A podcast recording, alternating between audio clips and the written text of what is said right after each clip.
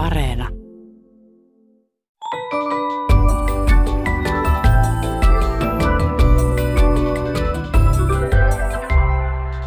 Hei, tämä on Aristoteleen kantapää. Audiosyöte kielen ja todellisuuden väliseltä ei kenenkään maalta, ja minä olen Pasi Heikura. Tänään sukellamme propagandan syövereihin, pureudumme syyttäjälaitoksen haasteisiin ja lopuksi tutkimme tulivuorten yhteyttä jääkiekkoihin. Harva asia on harmittanut kieliherkkiä ihmisiä viime vuosina niin paljon kuin se, miten vaikeuksia on alettu kutsua haasteiksi. Joskus sanan käyttö yltää jopa haastavuuteen saakka. Kuulijamme Heikki löysi toukokuun puolivälissä Helsingin Sanomista uuden valtakunnan syyttäjän haastattelun, jossa luonnehdittiin maamme syyttäjälaitoksen tilaa näin.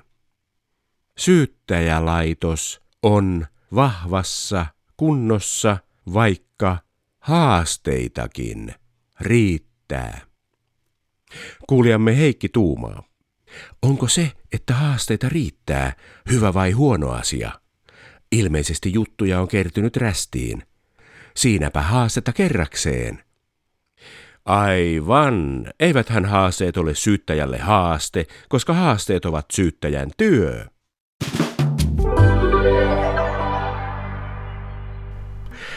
Elämme niin sanottua harmaata aikaa, kun kansakunnan halu sotilaalliseen liittoutumiseen on ilmaistu ja hakemus jätetty, mutta liittoutuminen ei vielä ole astunut voimaan. Tästä ajasta on varoitettu, että kaikenlaista häiriötä saattaa olla ilmassa, sähkökatkoja, netin pätkimistä ja sitten erilaista propagandaa.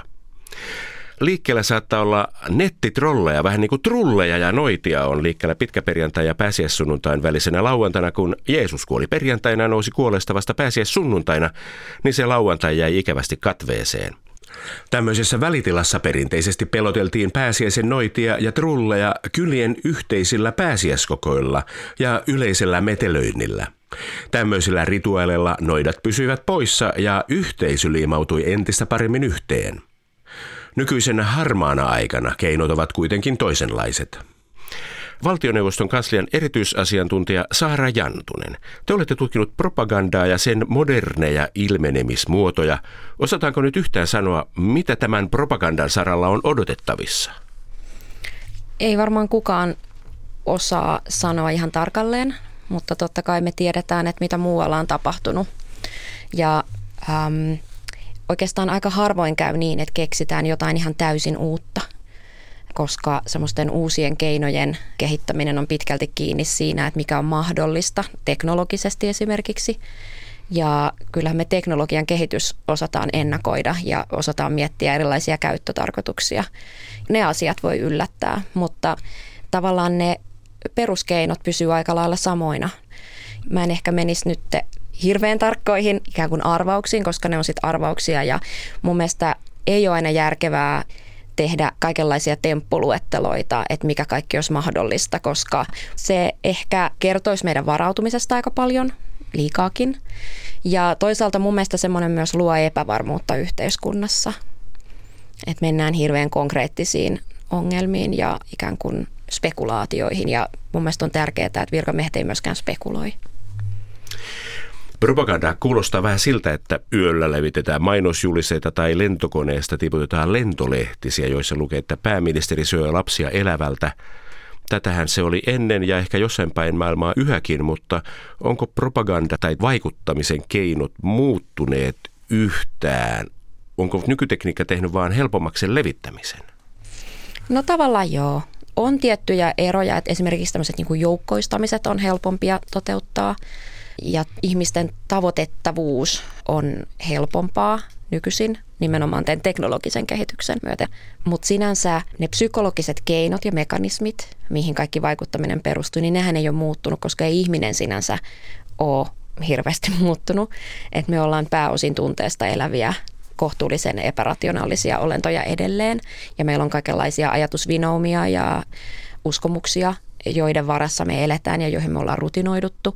Ennenkin nämä oli niitä mekanismeja, joita hyödynnettiin ja niitä hyödynnetään edelleen, mutta se on ehkä vaan digitalisoitunut pääosin. Totta kai se kaikki vanha muukin keinovalikoima on edelleen käytössä, mutta tuommoinen niin digitalisoituneilla alustoilla vaikuttaminen on se, miksi me puhutaan, että se on uudelleen noussut ongelmaksi tai että miksi me koetaan, että siinä on jotain uutta.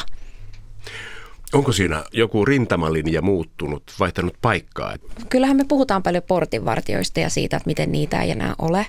Kyllä mä luulen, että portinvartioita edelleen jossain määrin on. Ne on ehkä erilaisia. Ihmisten pitää tällä hetkellä taistella erilaisten kysymysten kanssa silloin, kun ne haluaa näkyvyyttä omille ajatuksilleen. Totta kai jokainen voi perustaa sometilin ja mennä someen huutamaan ja levittämään kaikenlaista, mutta ei se ole ihan hirveän helppoa luoda vaikka jotain viraalimeemiä tai muuta. Että kyllä siinä sit ehkä enemmän ratkaisee sen henkilön muut resurssit. Mutta joo, ennen portinvartioina toimii erilaiset yhtiöt ja mediatalot. Että onhan se siinä mielessä muuttunut, että missä se rintama on ja miten vaikka jotkut tubettajat ja muut some-influencerit niin sanotut pystyy vaikuttamaan aika suoraan sitten siihen yleisöön. Että se siinä mielessä on muuttunut. Sitten pitää jokaisen kansalaisen olla se portinvartija. Tavallaan joo. Toisaalta mä en hirveästi tykkää siitä hokemasta, että jokaisen pitäisi olla koko ajan kriittinen ja kyyninen – koska ei kukaan pysty olemaan koko ajan kriittinen ja kyyninen.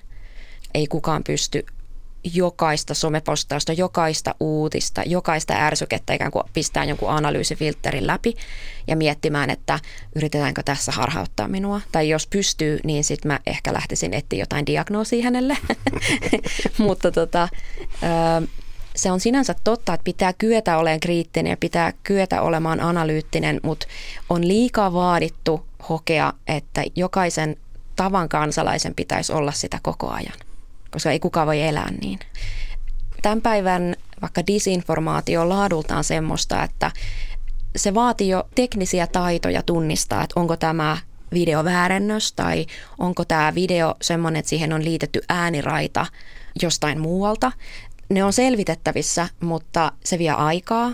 Penkoon niitä, sitten sulla pitäisi olla ehkä siihen jotain ohjelmia ja niiden käyttämisen osaamista. Ja tällä hetkellä tekoälyä käytetään tutkijaryhmissä disinformaation ja erilaisten kirjoittajatyyppien tunnistamiseen, niin ei ne ole sellaisia asioita, mitä voi odottaa ikään kuin tavan kansalaiselta, että ne on enemmän sitä, mitä tutkijaryhmät ja semmoiset siihen asiaan perehtyneet ihmiset tekee – mutta totta kai vaikuttamista on monenlaista, että on semmoista pitkälle vietyä, valmisteltua sisältöä, niin kuin just jotkut videot, ja sitten on semmoista bottipostailua, mihin kuka vaan melkeinpä kykenee, kun osaa luoda bottitilit.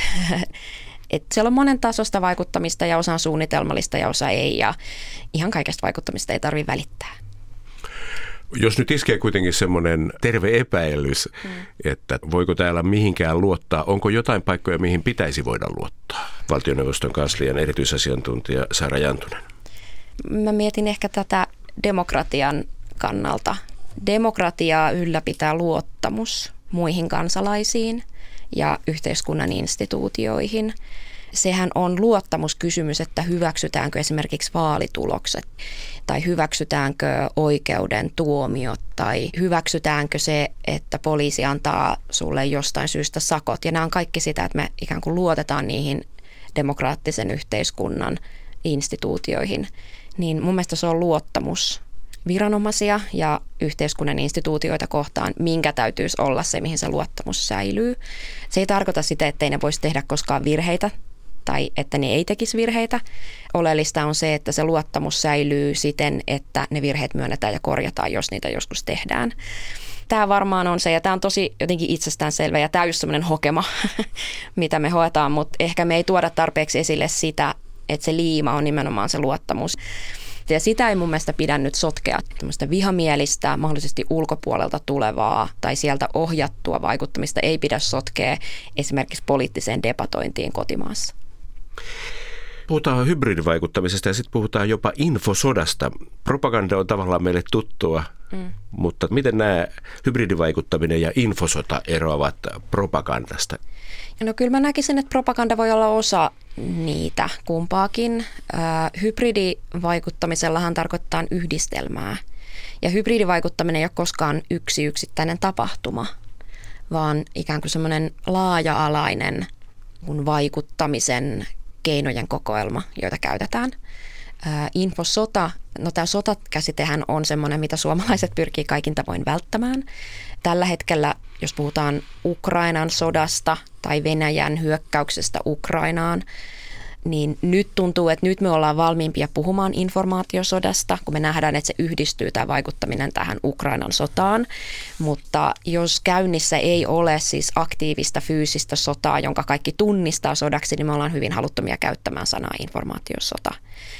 Ja se ehkä kuvaa sitä meidän käsitystä sodan käynnistä, että me nähdään se on-off-tilana, kun sitten taas tämmöiset autoritääriset valtiot, niin kuin Venäjä ei näe sitä ollenkaan on-offina vaan he käy jatkuvaa kamppailua ja sitten siinä vaan intensiteetti ikään kuin kasvaa hetkittäin ja sitten taas ehkä se laskee, mutta sitä informaatiovaikuttamista tai informaatiosotaa käydään siellä koko ajan, koska se on sen valtion keino ajaa eteenpäin niitä omia intressejään. Ja jos ne jättää sen tekemättä, niin se ajatus on, että silloin he on heikkoja.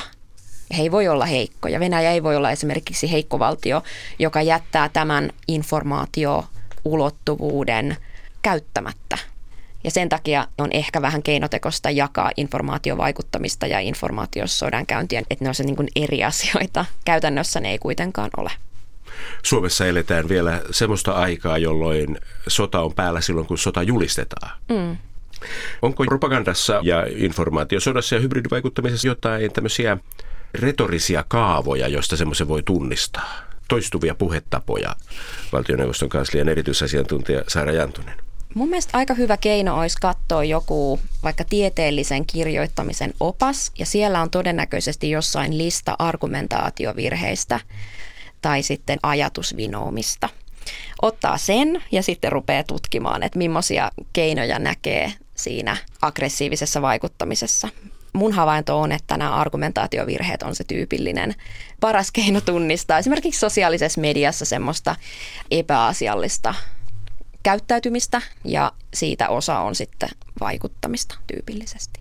Ajatusvinomathan on se ihmisen kognitiivinen heikkous, mihin vaikuttamalla niitä halutaan vahvistaa koska silloinhan ihminen ei käyttäydy loogisesti ja analyyttisesti. Ja se on se, mitä informaatiovaikuttaja ei halua, että kohde tekee. Se ei halua, että se menee analyyttiseen, rationaaliseen moodiin, vaan se haluaa, että kohde suuttuu, jolloin kaikki ajatusvinoomat vahvistuu, tai hän pöyristyy, tai hän kokee pelkoa.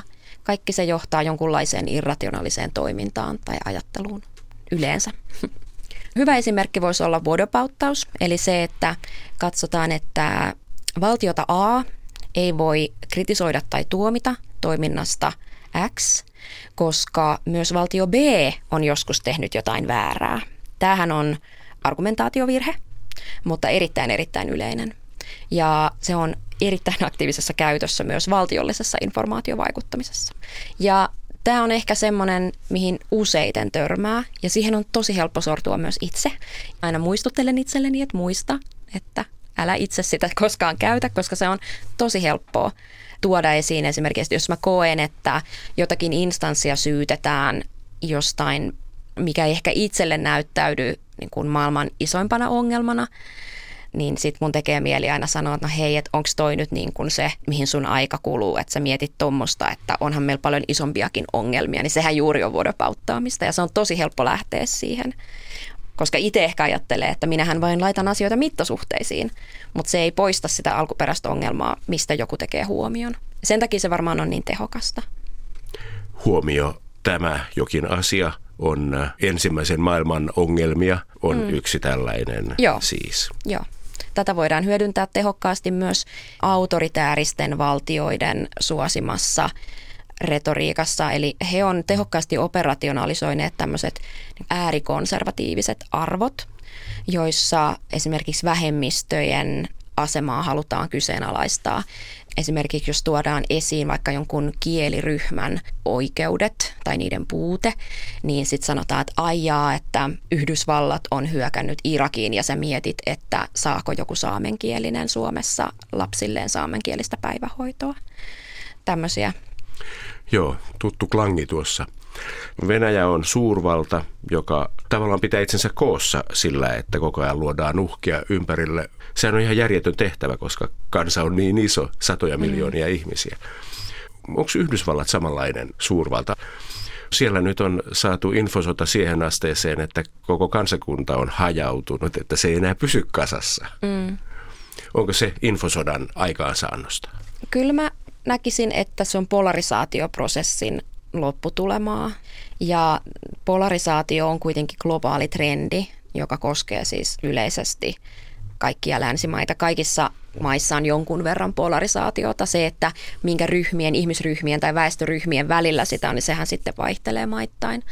Kun mä puhuin tästä autoritäärisestä noususta, niin polarisaatio on osa sitä. Eli voidaan katsoa myös, että globaali polarisaatio on ilmiö, joka tapahtuu autoritäärisen maailman ja demokraattisen maailman välillä. Ja autoritääriset valtiot pyrkii nimenomaisesti vahvistamaan tämmöisten autoritääristen normien hyväksyttävyyttä ja siihen liittyy vahvasti sisäinen turvallisuus ja toki myös ulkoinen turvallisuus teemana. Ja niitä ikään kuin tarjotaan vaihtoehdoksi demokraattisille normeille, niin kuin ihmisoikeuksille tai oikeusvaltioperiaatteelle tai ihmisten vapaalle liikkuvuudelle – kaikille semmoisille, mikä on meille tärkeää ja meille tuttua, mutta jotka on myös jossain määrin ongelmallisia. Eli me joudutaan sitten, kun tulee se hankala tilanne, me joudutaan miettimään, että okei, että miten meidän instituutiot mukautuu tähän muuttuneeseen turvallisuustilanteeseen, niin siinä on aina se rajapinta, mihin tarjotaan näitä autoritäärisiä normeja, että hei, että jos teillä olisi meidän kaltainen hallintomalli, vaikka kiinalainen tai venäläinen hallintomalli, niin ei teidän tarvitsisi murehtia noin, vaan viranomaiset vaan hoitaisiin tämän turvallisuusuhkan pois. Tämä on varmaan se, minkä takia turvallisuus on nyt tämän luottamuksen lisäksi semmoinen kriittinen teema, mihin meidän pitäisi kiinnittää huomiota. Eli minkä kustannuksella turvallisuutta luodaan ja mitä se maksaa. Nyt kun Ukrainan sota alkoi helmikuussa, niin tilanne vaikuttaa paljon yksinkertaisemmalta koko maailmassa. Mutta, ei enää ei tarvitse miettiä, että mistä niin. nyt on kysymys. Mutta tämä on selkeä sota siinä mielessä. Jos mietitään viimeistä 20 vuotta, niin sodathan on ollut yhtä sotkua. No okei, ehkä se on vähän kärjistettyä sanoa noin, mutta, mutta suomalaisten näkökulmasta on ollut paljon epäselvempiä, koska ne ei ollut meille ehkä niin tärkeitä, ne ei ole koskettanut meitä, me ei olla ehkä koettu kokemaan semmoista empatiaa niin kuin nyt ukrainalaisten kohdalla. Et Ukrainan sota on siinä mielessä meille nyt poikkeuksellinen, että siellä on hyvin selvä tämmöinen hyökkääjä ja puolustaja-asetelma. Me nähdään niitä ihmisoikeusrikoksia ja sotarikoksia, mitä Ukrainassa on tapahtunut, mitä Venäjän joukot on siellä tehnyt, niin se ei tavallaan niin kuin jätä hirveästi tilaa semmoiselle väittelylle siitä, että onko Ukrainalla oikeus puolustautua vai ei. Ja me hyväksytään varmasti Ukrainalta aika paljon esimerkiksi voisi kuvitella, että me ei hikeennytä varmaan ihan samalla tavalla nyt siitä, jos mä totean, että kyllä Ukrainakin käy informaatiosotaa, niin se on ihan selvää, että totta kai, koska Ukrainan on hyökätty, Ukraina puolustautuu maalla, merellä, ilmassa, kyberulottuvuudessa ja informaatioulottuvuudessa, että sitten on ihan turha moralisoida. Eli tästä näkökulmasta nyt sitten tämä on hyvin selvää. Helppo valita puolensa. Joo.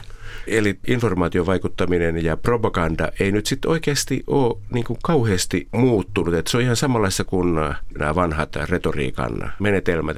Kanava on vaan tekninen, se on somessa, se on meidän jokaisen kännykässä ja tietokoneella äsken lietsoit ei-paniikkia, niin tota, kannattaako asiaa ajatella ollenkaan? Kannattaako kansalaisen olla mitenkään erityisen varautunut? Pitääkö puhua lapset pois somesta vai opettaa lapsille hyvä yleissivistys ja väittelytaito? Vai pitäisikö vaan haukkua kaikki eri mieltä olevat Twitterissä niin kuin tähänkin mennessä? Valtioneuvoston kanslian erityisasiantuntija Sara Jantunen. Mä näkisin, että me tarvitaan kolmea asiaa. Me tarvitaan turvallisuuden tunnetta. Ja jokaiselle ihmiselle turvallisuuden tunne syntyy eri tavoin, mutta tyypillisesti se syntyy niin, että sulla on kokemus siitä, että sä pystyt kontrolloimaan ja hallitsemaan sun arkea ja itseäsi siinä arjessa – ja turvallisuuden tunne voi järkkyä, kun me nähdään semmoisia uutiskuvia, kun Ukrainasta on nyt tullut. Ja se varmasti näkyy siinä, miten suomalaiset reagoi uutiskuviin, että, että täällä rynnättiin varautumiskursseille ja ruvettiin päivittämään kotivaraa. Ja se on tosi hyvä merkki. Se kertoo sitä, että ihmiset hakee toiminnan kautta sitä arjen ja oman elämän hallintaa. Ja tämä toimintaan suuntautuminen onkin sitten se toinen keskeinen asia, että on ihan ok voi antaa itselleen luvan ryhtyä toimeen, on se sitten pakolaisten auttamista tai omaa varautumista, eli se toiminnan ja toimijuuden vahvistaminen on tosi tärkeää. Ja viimeisenä on sitten tämä tieto, ja mä kannustan kyllä seuraamaan tilanteen kehittymistä ja seuraamaan asiantuntijoita ja seuraamaan mediaa, mutta se pitäisi pystyä tekemään sillain oman toimintakyvyn ehdoilla. Eli jos huomaa, että se tuottaa stressiä tai että sen uutisoinnin tai sisällön ääreen jotenkin liimautuu ja se alkaa kuluttaa aikaa ja energiaa enemmän kuin pitäisi, niin siihen pitäisi pystyä myös sit reagoimaan. Eli jos mä mietin ammattilaisen näkökulmasta, eli semmoinen ihminen, joka tarvitsee tietoa että hän ehkä analysoi sitä tai hän tuottaa tilannekuvaa, niin semmoinen ihminen ei marinoi itseään 24-7 erilaisissa tietovirroissa, mitkä on mitä sattuu, vaan hän miettii, että mitkä on ne lähteet, mistä hän tietonsa hakee ja sitten hän seuraa niitä systemaattisesti, että hän ei haali kaikkea, mitä sattuu ja sitten ihmettelee, että miten täällä on tämmöistä ja onpas nyt hassuja ja ristiriitaisia juttuja ja miten tämä nyt tähän liittyy, vaan se tehdään niin kuin suunnitelmallisesti ja tähän ihan tavallinenkin kansalainen kykenee. Eli valitsen ne lähteet ja seuraan niitä ja teen sen hallitusti, eikä niin, että on siellä kiinni koko ajan. Se ei paranna kenenkään toimintakykyä, vaan päinvastoin se rupeaa heikentämään sitä.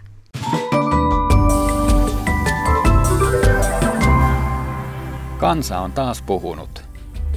Aristoteleen kantapään ystävä Annimeri lähetti niin koukuttavan vieheen, että siihen oli pakko napata kiinni. KMV-lehti uutisoi toukokuun puolivälissä valtakunnallisesta kalastuspäivästä. Juttu oli otsikoitu seuraavasti. Koululaisia pääsee jälleen kalastamaan. Annimeri kysyy, Ovatko kalat niin lopussa, että koululaiset ovat varmempi valinta? Hyvä kysymys. Ja onko koululaisten kalastaminen ollut hetken aikaa kiellettyä tai muuten vaan mahdotonta? Miten niitä koululaisia nyt sitten pääsee kalastamaan? Ja mitä käytetään vieheenä? Kenties matkapuhelimia, joiden käyttöön koululaisten tiedetään olevan koukussa. Koululaiset pääsevät jälleen kalastamaan – olisi ollut selkeä otsikko tälle uutiselle. Lukijoiden kalastelussa kokeillaan toki kaikenlaisia kikkoja, jotta nähdään mikä nykii.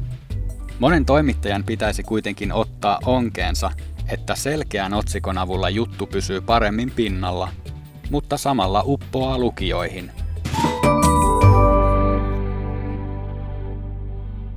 Miseliin ukoksi sanotaan nykyään miehenpuolia, joiden keskivartalo muistuttaa rengasmainoksista tuttua kumiukkoa. Mutta jo yli 3000 vuotta sitten muinaista meksikolaiskansaa nimitettiin kumi-ihmisiksi, eli olmeekeiksi, koska he olivat keksineet, että kumipuiden maitiaisnesteessä saa tehtyä kumipallon. Toisen kumisen pelivälineen olomuoto sai kuulijamme nimimerkki Tapparan kulmakarvat nousemaan toukokuun lopulla. Hän luki jääkiekkoon erikoistunutta verkkolehti jatkoaika.comia, kun eteen tuli juttu MM-kisojen jääkiekoista. Juttu kertoi, että kisoissa kiekot pakastettiin ennen peliä. Tarina taustoitti asiaa niin, että kiekkojen jäädyttäminen auttaa, koska kiekot valmistetaan vulkaanisesta kumista. Nimimerkki Tappara tuumailee. Vulkanointi on kumin valmistusprosessin kiinteä osa, minkä ansiosta kumituotteet saavat ne ominaisuudet, josta ne tunnemme. Mutta tällöin puhutaan vulkanoidusta kumista, ei vulkaanisesta kumista. Vähän huonosti istuu vulkaaninen eli tuliperäinen pakastimeen. Aristoteleen kantapään tulivuorifraasien jääkoneen kuljettaja on samaa mieltä. Kotijoukkueen voitto saattaa jääkiekossa tuntua kotiyleisöstä tulivuoren purkaukselta, mutta rajansa liioittelullakin. Kirjoittaja on syyllinen kuuman ja kylmän sekoittamiseen, joten määräämme hänet rangaistukseksi kahdeksi minuutiksi jäyhyaitioon paikkaamaan pyöränkumia vulkanointiaineen avulla, jotteivät tunteet kuumene liikaa. Tässä kaikki tänään. Vastaanotin kuulemisiin ensi viikkoon.